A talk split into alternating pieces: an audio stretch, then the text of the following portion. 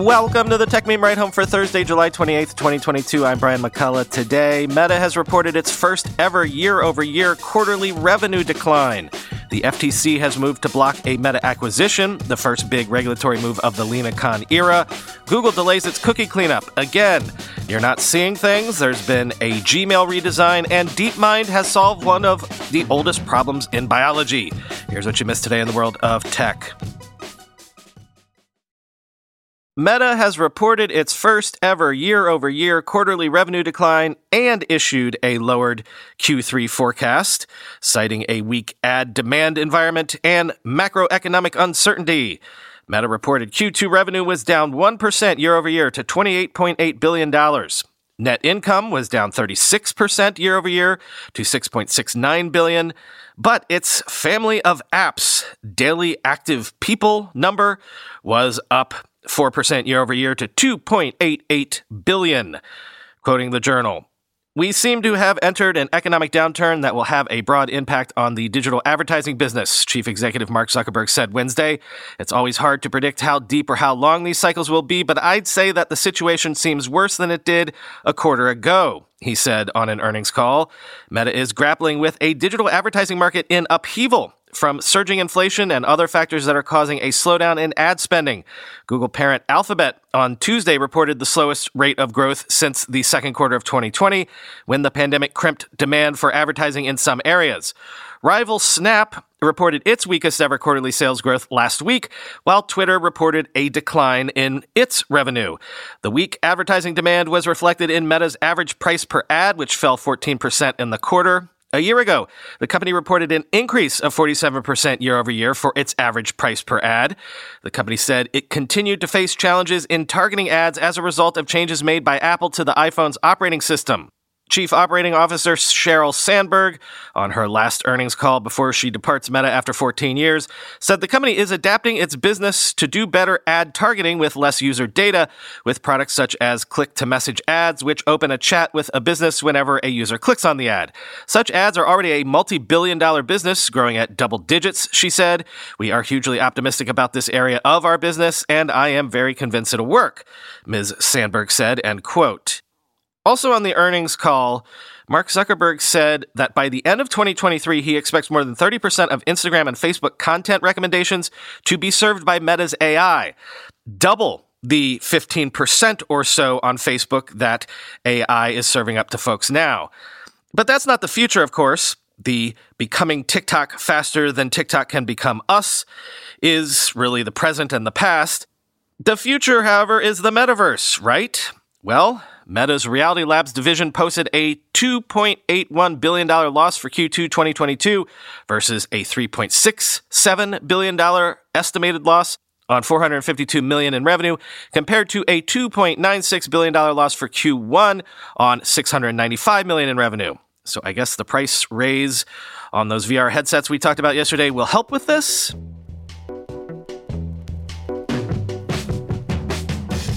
Except, and I'm sorry, Mark Zuckerberg, if I single-handedly jinxed this yesterday by talking about it, but the F T C has filed to block Meta's acquisition of V R company Within, saying Meta chose to buy instead of compete in the first antitrust lawsuit filed under Lena Khan's tenure as head of that agency.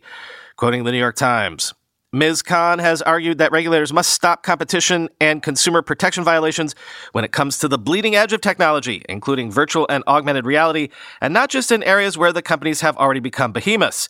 The F T C's request for an injunction puts Miz Khan on a collision course with Mark Zuckerberg, Meta's chief executive, who is also named as a defendant in the request.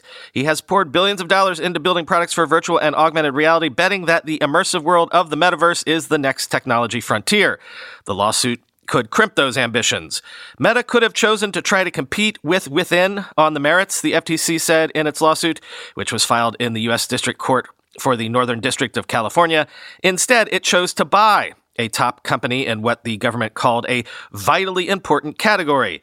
In a statement, Meta said the F T C's case was, quote, based on ideology and speculation, not evidence, end quote. It added that the lawsuit was an attack on innovation and that the agency was, quote, sending a chilling message to anyone who wishes to innovate in V R, end quote. Meta had said it would acquire Within, which produces the highly popular fitness app called Supernatural, last year for an undisclosed sum. The company has promoted its virtual reality headsets for fitness and health purposes. The F T C's lawsuit is highly unusual and pushes the boundaries of antitrust law. Regulators mostly focus on deals between large companies in large markets, rather than their acquisitions of small startups in nascent tech areas. Courts have also been skeptical applying antitrust law to block mergers based on the hypothetical that the two companies involved would later become competitors if the deal was blocked. But critics have said the government's inaction has allowed Meta and other giants to vacuum up services that later became formidable. The agency approved Facebook's twenty twelve acquisition of Instagram, the photo-sharing app that has since grown to more than one billion regular users. Instagram has helped Meta dominate the market on social photo-sharing, though other startups have sprung up since. It's a riskier case, but one they think is worth bringing because if they succeed, it'll help bring the frontier of enforcement outward, said William E. Kovacic, a former chairman of the F T C. I think this is a first of a kind, end quote.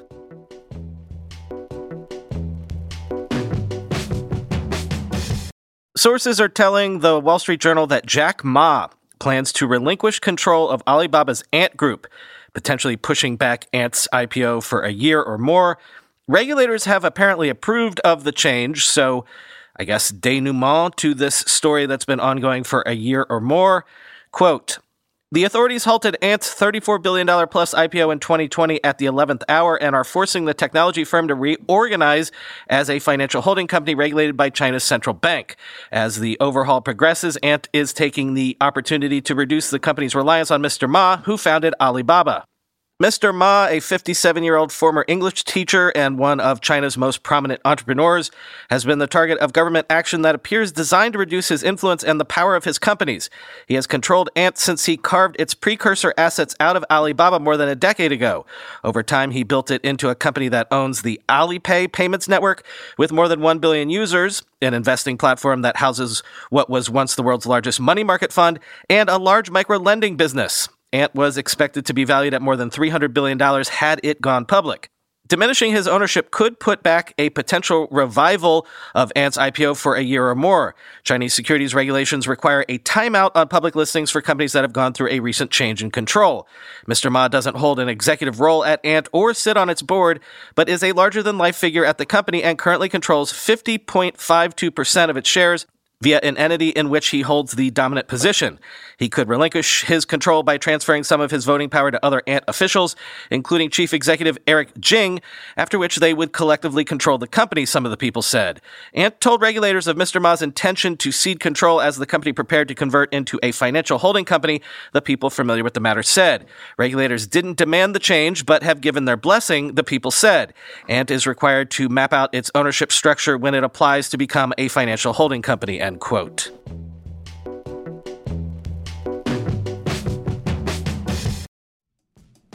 How do you make a password that's strong enough so no one will guess it and it's impossible for you to forget, and do it for one hundred different sites, and make it so everyone in your company can do the same without ever needing to reset them?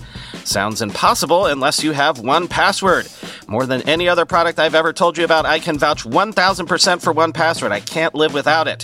one Password makes strong security easy for your people and gives you the visibility you need to take action when you need to. Any device, any time, one Password lets you securely switch between iPhone, Android, Mac, and P C with convenient features like autofill for quick sign-ins. All you have to remember is the one strong account password that protects everything else. Your logins, your credit cards, secure notes, or the office Wi-Fi password. one Password's award-winning password manager is trusted by millions of users and over one hundred thousand businesses from I B M to Slack. It beat out forty other options to become Wirecutter's top pick for password managers. Right now, my listeners get a free two-week trial at one password dot com slash ride for your growing business. That's two free weeks at one password dot com slash ride. Don't let security slow your business down. Go to one password dot com slash ride. When you go through airport security, there's one line where the T S A agent checks your I D and another line where a machine scans your bag. The same thing happens in enterprise security, but instead of passengers and luggage, it's end users and their devices. These days, most companies are pretty good at the first part of the equation where they check user identity. but user devices can roll right through authentication without getting inspected at all. In fact, forty-seven percent of companies allow unmanaged, untrusted devices to access their data. That means an employee can log in from a laptop that has its firewall turned off and hasn't been updated in six months, or worse, that laptop might belong to a bad actor using employee credentials. Collide finally solves the device trust problem. Collide ensures that no device can log into your Okta-protected apps unless it passes your security checks. Plus, you can use Collide on devices without M D M, like your Linux fleet, contractor devices, and every B Y O D phone and laptop in your company. Visit collide.com slash ride to watch a demo and see how it all works. That's K O L I D E dot com slash ride, collide.com slash ride. Another story with a long timeline that seems like it's just going to get longer. Once again, Google is delaying phasing out third-party cookies in its Chrome browser to the second half of twenty twenty-four after deferring the plan from twenty twenty-two to twenty twenty-three, citing the need for more privacy sandbox tests. Quoting nine to five Google. The Privacy Sandbox is Google's initiative to replace third-party cookies as well as cross-site tracking identifiers, fingerprinting, and other covert techniques once privacy-conscious alternatives are in place. Since then, Google has been working on new technologies for the past few years and more recently released trials in Chrome for developers to test. Citing consistent feedback from partners, Google is, quote, expanding the testing windows for the Privacy Sandbox A P Is before we disable third-party cookies in Chrome, with that phase-out now set to begin in the second half of twenty twenty-four. In the short term, quote, privacy sandbox trials will expand to millions of users globally in August as Google gradually increases the trial population throughout the rest of the year and into twenty twenty-three, end quote. Nothing really major here, but you might have noticed that Google has rolled out a new Gmail U I, moving the mail, meet, spaces, and chat buttons onto a rail in the top left, all while teasing a tablet update for later in twenty twenty-two, quoting The Verge. We've been tracking the progress of Google's interface refresh for Gmail since February, and as promised, the company says it's now becoming available for all Gmail users. The rework pulls Meet, Chat, and Spaces closer together as part of the overall experience and includes elements from Google's Material Design three. It's not stopping there, and says that later this year, we should see improvements to Gmail for tablet users, better emoji support, and more accessibility features, among other upgrades. If you use Gmail for work, it may have already rolled out to your account. For those who just can't stand the change, you can opt out and switch back to the old look, at least for now. If you don't have chat enabled, you'll still get the new look, but only in a Gmail-only view by default. And if you don't use some or any of those apps, you can disable or enable them from the quick settings menu. If you want to switch back, Google's instructions are pretty easy to follow. At the top right, click Settings. Under Quick Settings, click Go Back to the original Gmail view. In the new window, click Reload. The updated U I moves Mail, Meet, Spaces, and Chat buttons into one list at the top left rail instead of showing several conversations from each one in a list. They're still easily accessible without having everything on the screen at once, and you can quickly jump into a conversation in any one section, as a list will pop out when you hover over its icon. The changes are part of Google's overall new approach to the Workspace suite, including Docs, Sheets, et cetera, that's supposed to provide a more unified style and new A I-powered features like the Gmail search improvements that were just announced, end quote.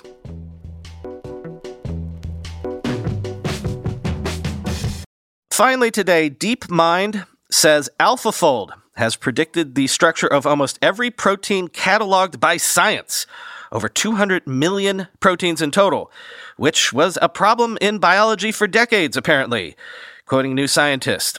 DeepMind has predicted the structure of almost every protein so far cataloged by science, cracking one of the grand challenges of biology in just eighteen months thanks to an artificial intelligence called AlphaFold. Researchers say that the work has already led to advances in combating malaria, antibiotic resistance, and plastic waste, and could speed up the discovery of new drugs. Determining the crumpled shapes of proteins based on their sequences of constituent amino acids has been a persistent problem for decades in biology. Some of these amino acids are attracted to others, some are repelled by water, and the chains form intricate shapes that are hard to accurately determine. U K-based A I company DeepMind first announced it had developed a method to accurately predict the structure of folded proteins in late twenty twenty, and by the middle of twenty twenty-one, it had revealed that it had mapped ninety-eight point five percent of proteins used within the human body. Today, the company announced that it is publishing the structures of more than two hundred million proteins, nearly all those cataloged on the globally recognized repository of protein research, Uniprot. DeepMind has worked with the European Molecular Biology Laboratory's European Bioinformatics Institute to create a searchable store of all of this information that can be easily and freely accessed by researchers around the world. Ewan Burney at Emble Ebby calls the AlphaFold protein structure database a gift to humanity. As someone who's been in genomics and computational biology since the nineteen nineties, I've seen many of these moments come where you can sense the landscape shifting under you and the provision of new resources, and this has been one of the fastest, he says. I mean, two years ago, we just simply did not realize that this was feasible, end quote. Demis Hassabis, C E O of DeepMind, says that the database makes finding a protein structure, which previously often took years, quote, almost as easy as doing a Google search. DeepMind is owned by Alphabet, Google's parent company. The archive has already been used by scientists to advance research in a number of areas. Matt Higgins at the University of Oxford and his colleagues were researching a protein that they believed was key to interrupting the life cycle of the malaria parasite, but were struggling to map its structure. One of the experimental methods that we use is X-ray crystallography, says Higgins. We cause the proteins to form into lattices, fire X-rays at them, and get information from those X-ray diffraction patterns to see what the molecule looks like. But we were never able, despite many years of work, to see in sufficient detail what this molecule looks like, end quote. But when AlphaFold was released, it gave a clear prediction of the structure of the protein that matched the information the researchers had been able to glean. They have now been able to design new proteins that they hope could serve as an effective malarial vaccine.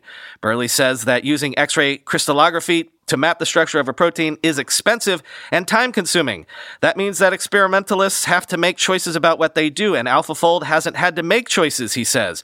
I think we can be confident that there are new experiments and new insights coming through due to AlphaFold, which will impact how does this particular parasite work, or why does this particular disease happen in humans, for example, end quote. Researchers have also used AlphaFold to engineer new enzymes to break down plastic waste and to learn more about the proteins that make bacteria resistant to antibiotics. End quote.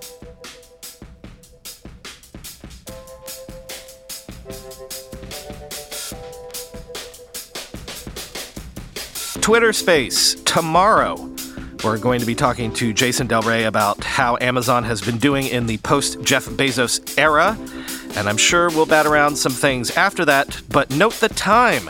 We're going to be doing the space at noon Eastern, nine a.m. Pacific, again tomorrow.